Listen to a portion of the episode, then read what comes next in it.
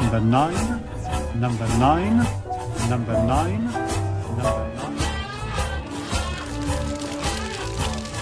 number nine, number nine, number nine, number nine, number nine, number nine, number nine. Once upon a time, there were two balloons called Jock and Yono.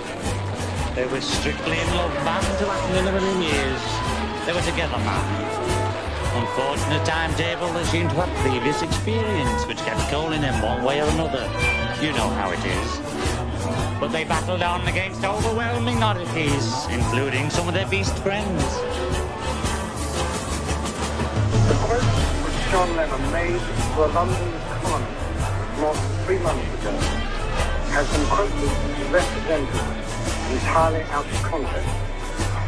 What he said and meant was that he was proposed that in the last 50 years, the Church in England, and therefore Christ, had suffered a decline in interest. Being in love, they clung together even more, man, but some of the poisonous monster outdated busloaded claws did stick slightly, and they occasionally had to resort to the dry cleaners. Luckily, this did not kill them, and they weren't banned from the Olympic Games. They lived hopefully ever after, and who could blame them? You know, I didn't mean it way you said it. That's amazing. It's just so complicated. It's out of hand. But I just meant it as that. That the Beatles, uh, I wasn't saying the Beatles were better than Jesus or God or Christianity. I was using the name Beatles because I can use them easier. And I was using, you know, because I can talk about Beatles as a separate thing and use them as an example.